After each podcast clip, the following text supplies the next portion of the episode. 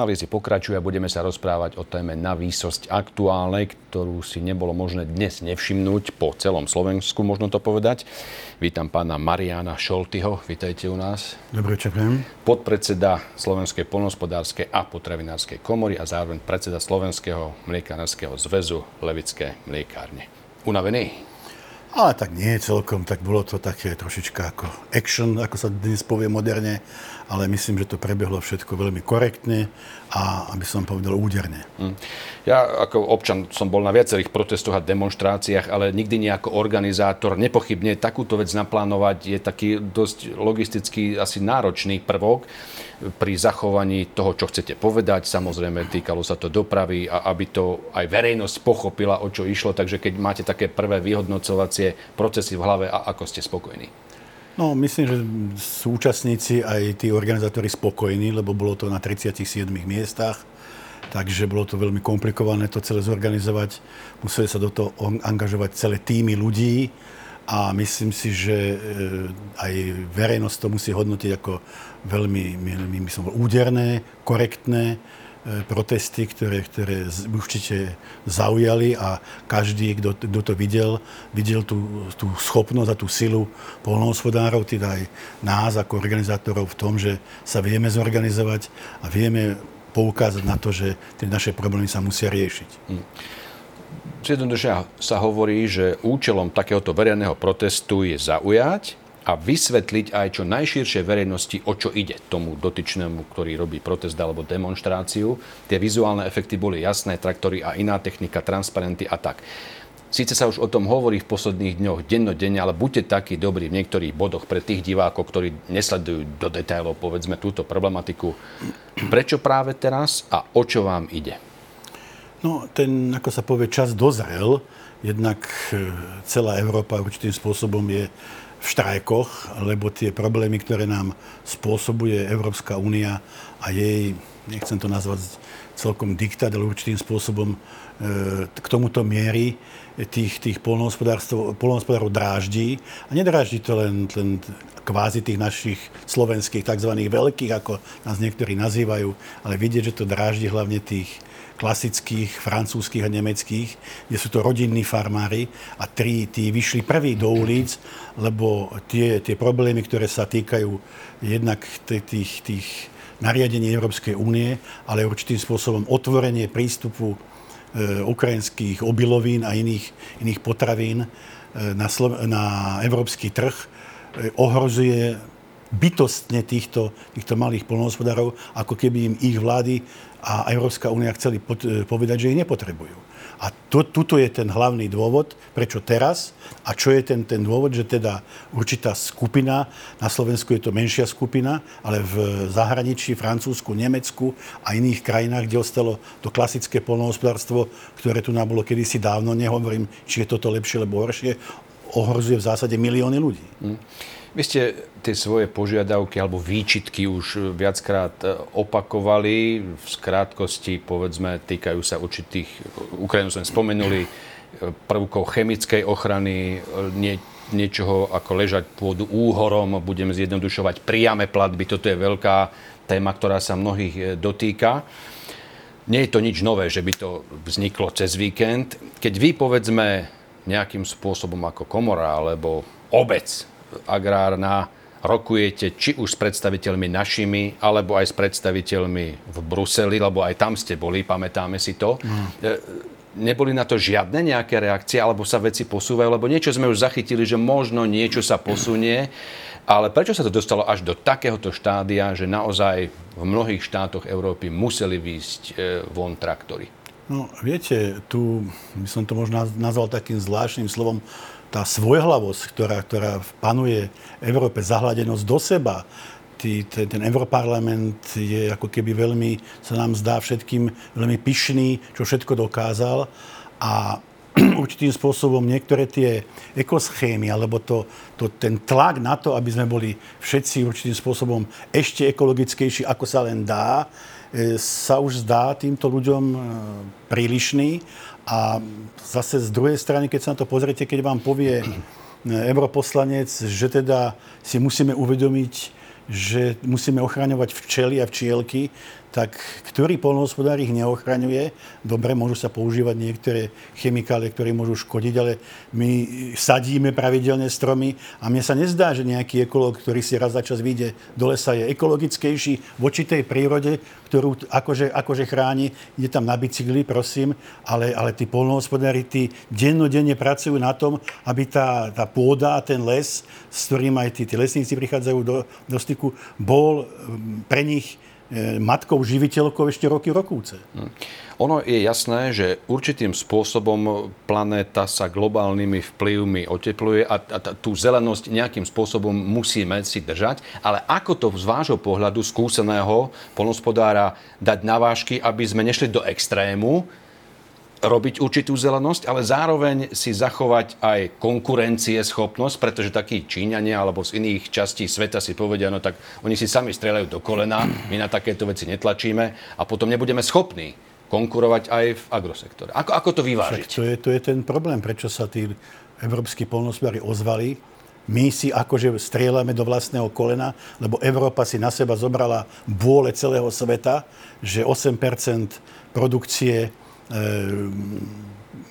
plynov, ktoré škodia e, životnému prostrediu a planéte, produkuje Európa tie ostatné produkujú iné, iné krajiny a my sa zaviažeme, že to znížime na polovičku. Také Slovensko má možno štvrtinu kráv, ako malo pred 30 e, rokmi a, a viac, čiže tie kravy o štvrtinu menej produkujú a my to máme znížiť, viete, na polovičku. Tu sa vypaluje brazilský, alebo neviem, indonéský prales, aby sa pestovali rozličné plodiny, ktoré, ktoré sú v všetkých pochutinách. Európa si sama na seba e, už, už, ušije bič a potom tu je konkurencia z krajín Južnej Ameriky a treba z Thajska alebo z Indie, ktorí nič nemusia takéto dodržiavať a na nás tlačí vlast, naši vlastní europoslanci, aby sme si ešte viacej utiahli, by som povedal, opasok a povraz okolo, okolo krku. Tak viete, je to neprimerané. Dnes ste videli, že tam bola technika. Veľká technika, ktorá je aj drahá. A zoberte si, že taký, taký kombajn na zber repy stojí možno 300-400 tisíc eur. A ja nikoho nechcem diskriminovať, ale v Brazílii, keď to tí mačeteros sekajú tú trstinu alebo niekde ručne, tak on má vo vlastníctve len tú, možno tú mačetu, trenky s prepáčením, tričko a, a, a tenisky nejaké ale, a býva v nejakom, nejakom prostredí, v ktorom by slovenský alebo európsky polnohospodár nebýval. Ten musí bývať v murovanom dome, musí kúriť. Čiže toto sú všetko náklady, ktoré sa prenášajú do tých, do tých potravín a potom nám niekto povie, vy to nerobte, my to dovezeme. No to je, to je, to je, to je absurdné pokrytectvo. Hm. Hovorili sme teraz o vzťahu medzinárodnom. Ale môže určité kroky, povedzme, na zlepšenie robiť aj domáca vláda, aj domáce agroinštitúcie, pretože tam boli obrovské problémy v minulosti. PPA, Slovenský pozemkový fond, súdy, obrovské rozkrádania v obrovských sumách. Dospeli sme tu doma, povedzme, v tom, čo môžeme spraviť do takých polôch, že sa dá zlepšiť to, čo je možné doma? Máte ten dojem? No v prvom rade to musíme zlepšiť doma. Tá Európa nám e, ponúka niečo. Viete, tie, tie európske nariadenia sú veľmi zložité, ale vidieť, že niektorí farmári, alebo vôbec celá tá Európa s tým, s tým vie žiť a vie z toho vykorčulovať. Tie inštitúcie, ktoré spomínate ako PPAčka, tie sú z princípu poviem, škodlivé vlastným ľuďom, lebo všade ostatných 26, lebo sme tá 27. krajina, je to, je to, by som povedal, organizácia, ktorá je pre tých polnohospodárov. Servisná.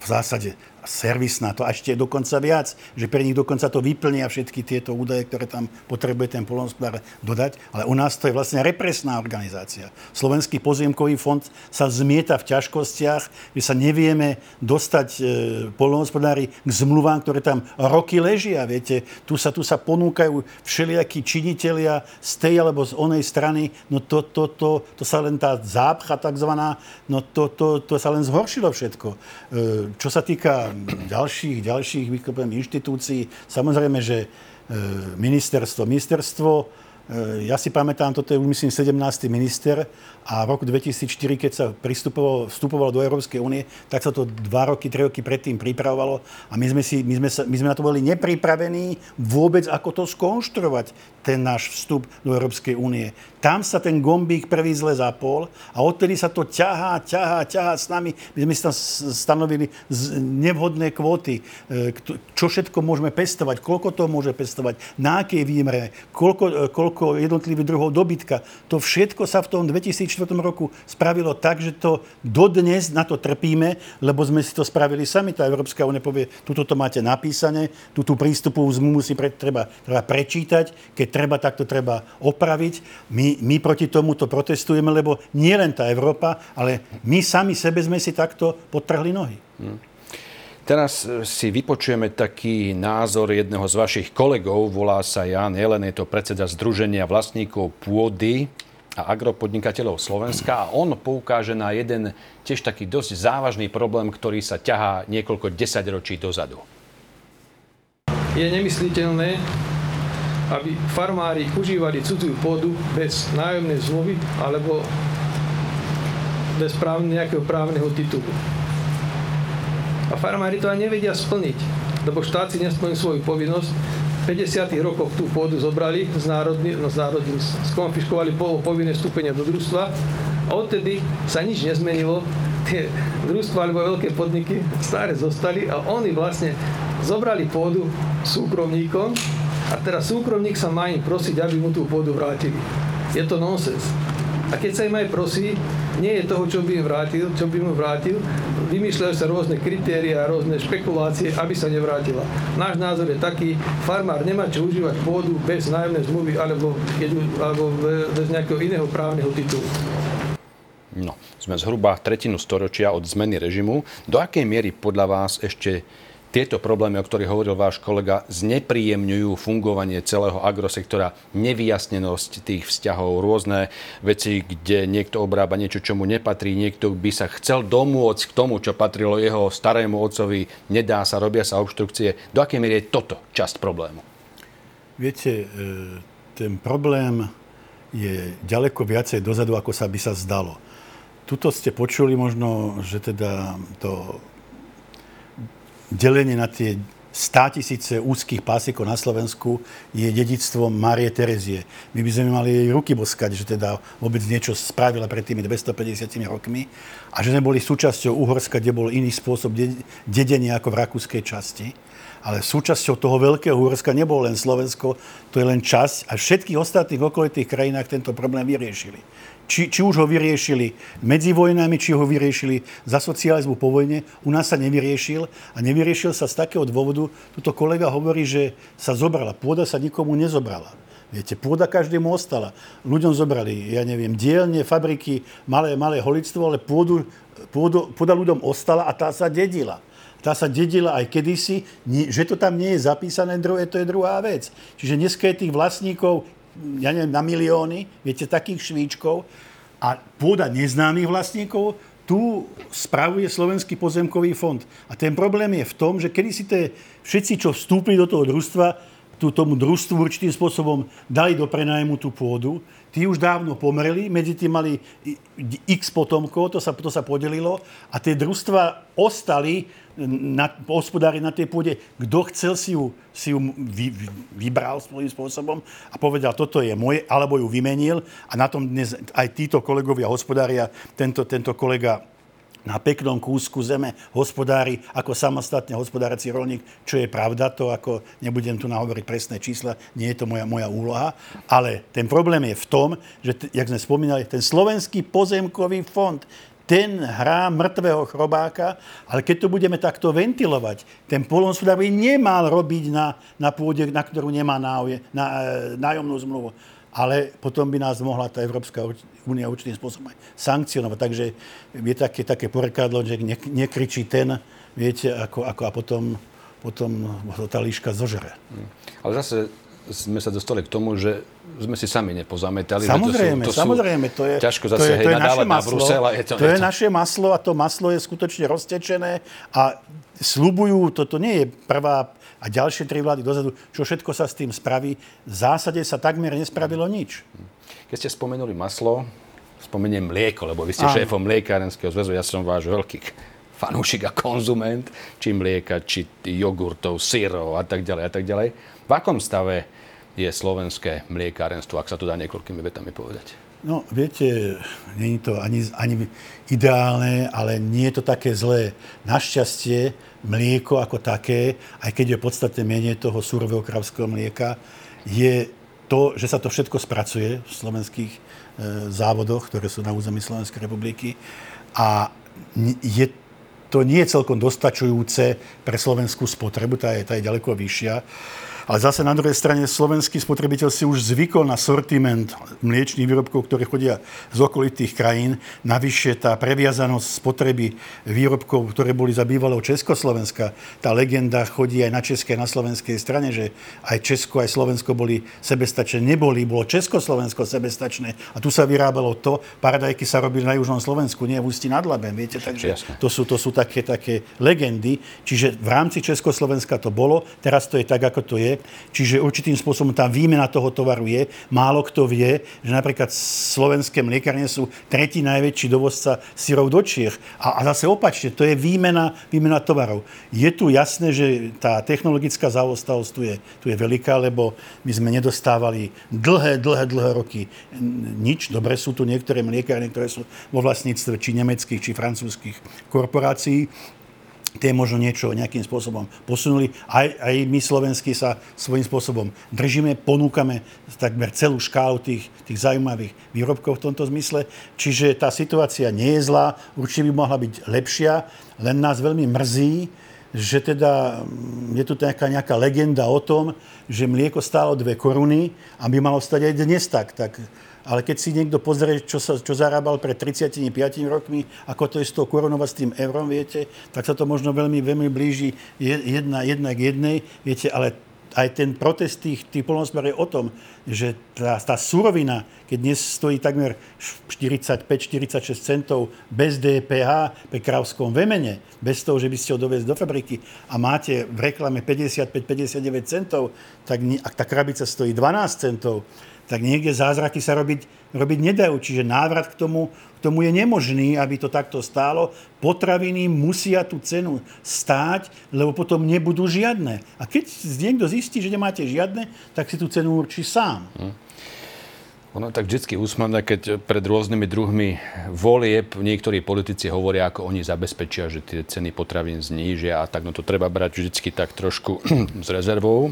Ale Pozviechal sa už sektor z ťažkých úderov pandémie a tých obrovských energetických výkyvov, ktoré boli v predchádzajúcich rokoch, lebo vás to muselo strašne rozhasiť, ako aj mnohé iné sektory, ale už sa to trošičku upokojuje a dáva sa to do nejakých, povedzme, normálnych stavov. No, to musí cítiť aj, aj spotrebiteľ. Viete, tie mliečne výrobky zvlášť, tie sa už tie výraznejšie e, cenovo, jak som teraz spomínal, znížili aj nielen to mlieko ako také, aj tie syry, jogurty a, a tak ďalej. Čiže e, my sme prežili to našťastie. Ten atak tých cien energií bol obrovský. Viete, tu, tu keď dostalo potravinárstvo 30 miliónov, tiež som sedel v niektorej z televízií a v ten deň dostala aj Kia 30 miliónov. Kto kedy povedal, že keď dostala Kia 30 miliónov, či budú auta lacnejšie, okolko? Viete, my sme dostali v tej, v tej odvodovej úlave, nie že by nám ich niekto rozdal, e, takú, takúto sumu, ktorá sa rozdelí na, na celý pol rok a už všetci striehnú, že ako by to mohlo byť lacnejšie. No to je len na, na stabilizáciu toho sektora, aby vôbec sme to všetko nejakým spôsobom prežili. My sme to prežili, nielen mliekári, aj pečivári, sú tu problémy, ja neviem, s nadčasmi a to všetko okolo, okolo toho. Tie energie sa teraz ešte len ukazujú. Dobre, musí, musí sa to nakontrahovať včas, šikovne, aby, aby človek neplatil také, také hrozné sumy.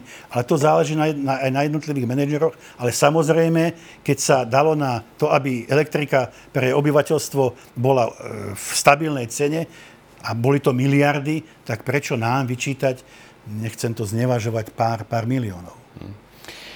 Opäť niektorí ľudia zjednodušenie tejto veci vnímajú, nevidia do toho, nechápu to a hovoria, či by sa dalo v agrosektore fungovať a podnikať bez európskych dotácií. Je to podľa vás možné? Lebo niektorí hovoria, vystúpme z Európskej únie, na čo nám to je, my budeme sebestační. Je to podľa vás možné vôbec takýmto spôsobom uvažovať? No, viete, tie podmienky by mali byť potom rovnaké. My dnes ešte na Slovensku nemáme tie platby, o ktorých možno aj sa budete pýtať, tie priame, ktoré meškajú.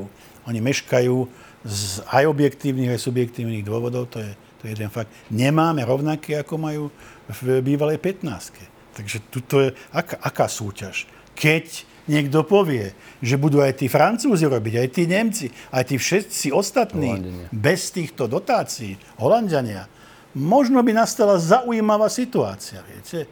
Lebo to by bolo ozaj, ozaj férový boj a nemuseli by sme z toho výjsť ako, ako, ako s prehrou v tomto zmysle, lebo sme určitým spôsobom skoncentrovaní v tomto zmysle, má to nejaké, nejaké jadro, ktoré by mohlo byť konkurencieschopné, keby tie podmienky boli pre všetky rovnaké. To je také, ako keď sa pýtate, jak som spomínal, keď niekto seká tú cukrovú trstinu tou, tou mačetou v trenkách a tuto musíte e, v zime ísť, ísť s drahým, drahým kombajnom. Poďme k tým priamým platbám, pretože najmä pre tých malých je to naozaj existenčná vec, existenčná. Z pravidla to bývalo vyplácané v decembri. Väčšie spolky ako tak prežijú nejakým spôsobom. Kde vznikol podľa vás tento problém a ako z toho čo najskôr von, aby naozaj tí drobní, ktorí chcú robiť, ktorí vedia robiť, nezakapali tak povediac? No, e, viete, pred, takto pred rokom sme to riešili ako, a sme upozorňovali ako Slovenská polnohospodárska potravinárska komora, že problém vznikne. Problém vznikol, boli sme ubezpečovaní, že to tak nebude, že sa to pri, tom, pri tejto zmene ako z jedného obdobia do druhého, ten problém nastal. Znova sme boli niekedy v lete, v septembri a my sme upozorňovali, že to sa to nestihne tak, tak bolo povedané, že to nebude tým systémom, ako to bolo. Bude to, že teda zákon hovorí do 30.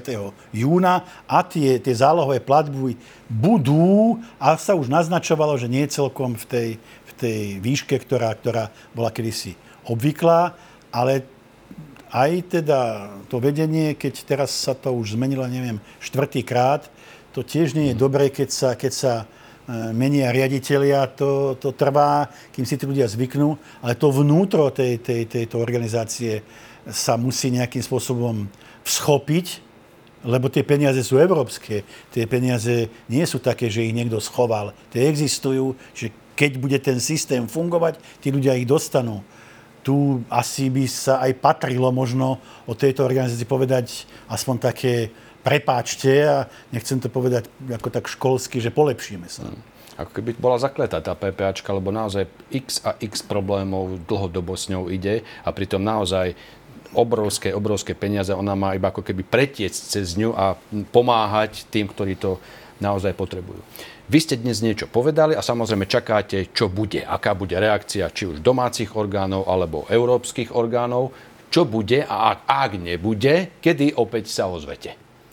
No, vidíte e, sám, teda, že aj tá Európska únia už trošička hodila spiatočku. E, sú niektoré tie veci, ktoré, ktoré, na ktorých trvali a hovorili teda, že to bez toho sa nedá. Zrazu sú, zrazu sú e, nie celkom tak potrebné. Teraz dokonca sa to úplne od toho odvrátili a ponúka Európska únia nejaké, nejaké riešenia. My máme ďalšie, nielen my, ale aj európsky farmári požiadavky. A je fakt, že Sami sme sa o tom presvedčili, že vieme zorganizovať takýto protest. A keď tie, tie požiadavky Európska únia, alebo nebude aj doma, nebudú nejakým spôsobom splnené, tak sme pripravení a my sme to koordinovali teda vo V4 a v ďalších krajinách, ale je zasadnutie Kopa Kožeky, to je najvyšší samozprávny orgán v rámci Európy, keď tento rozhodne, že sa ide do celoevropského štrajku, tak máme, by som povedal, to natrenované a ideme na, naplno do toho s tým, že myslím, že to bolo veľmi korektné, ľudia nám kývali, trolejbusy niektoré prešli, čiže my sme nevideli žiadnu nejakú významnú negatívnu, negatívnu e, reakciu. Čiže potom budeme prinútení asi pritvrdiť, nie, že hovorím, že budeme ľudí, ľudí vydimovať, ale tú blokáciu spravíme asi, asi ostrejšiu. Hm. Už iba krátky čas nám zostáva do konca, ale toto je podstatné Európske voľby budú začiatkom júna. Myslíte si, že dovtedy sa ešte niečo stihne? Alebo budú aj mnohí politici alebo vplyvní ľudia vyčkávať a potom povedia, no s týmto nech sa už trápi nový Európsky parlament, nová Európska komisia? Aj tie rozhodnutia, ktoré teraz príjma aj parlament Európsky, aj komisia, jasne naznačujú, že, že cítia v Európe, že niečo prehnali. A ja som to povedal priamo aj na, na, tom, na tom proteste, tam pri tej, pri tej, pri tej, pri tej krave, ktorú tam sme doniesli, že teda ľudia nech si ju dobre pozrú a, a zapamätajú si, že môže byť o 10 rokov posledná, ale niečo sa v tej Európskej únii zmeniť musí. Tá Európska musí, prejsť zmenou tá Európska únia, či parlament, aj komisia, to nemôže byť inštitúcia, ktorá vlastných občanov ženie na bodáky. Pán Šolty, ďakujem veľmi pekne, že ste prišli. Nech sa vám darí, nech sa darí celému agrosektoru. Čiastočne vám aj rozumiem, lebo ja sa angažujem medzi dostihovými koňmi, takže trošku chápem, aké sú tam niektoré toky previazanosti a, a tak ďalej. Takže nech sa darí vám, agrosektoru a celému Slovensku. Všetko dobré prajem. Ďakujem spoločne. Všetko dobré prajem takisto aj našim divákom. Pekný večer.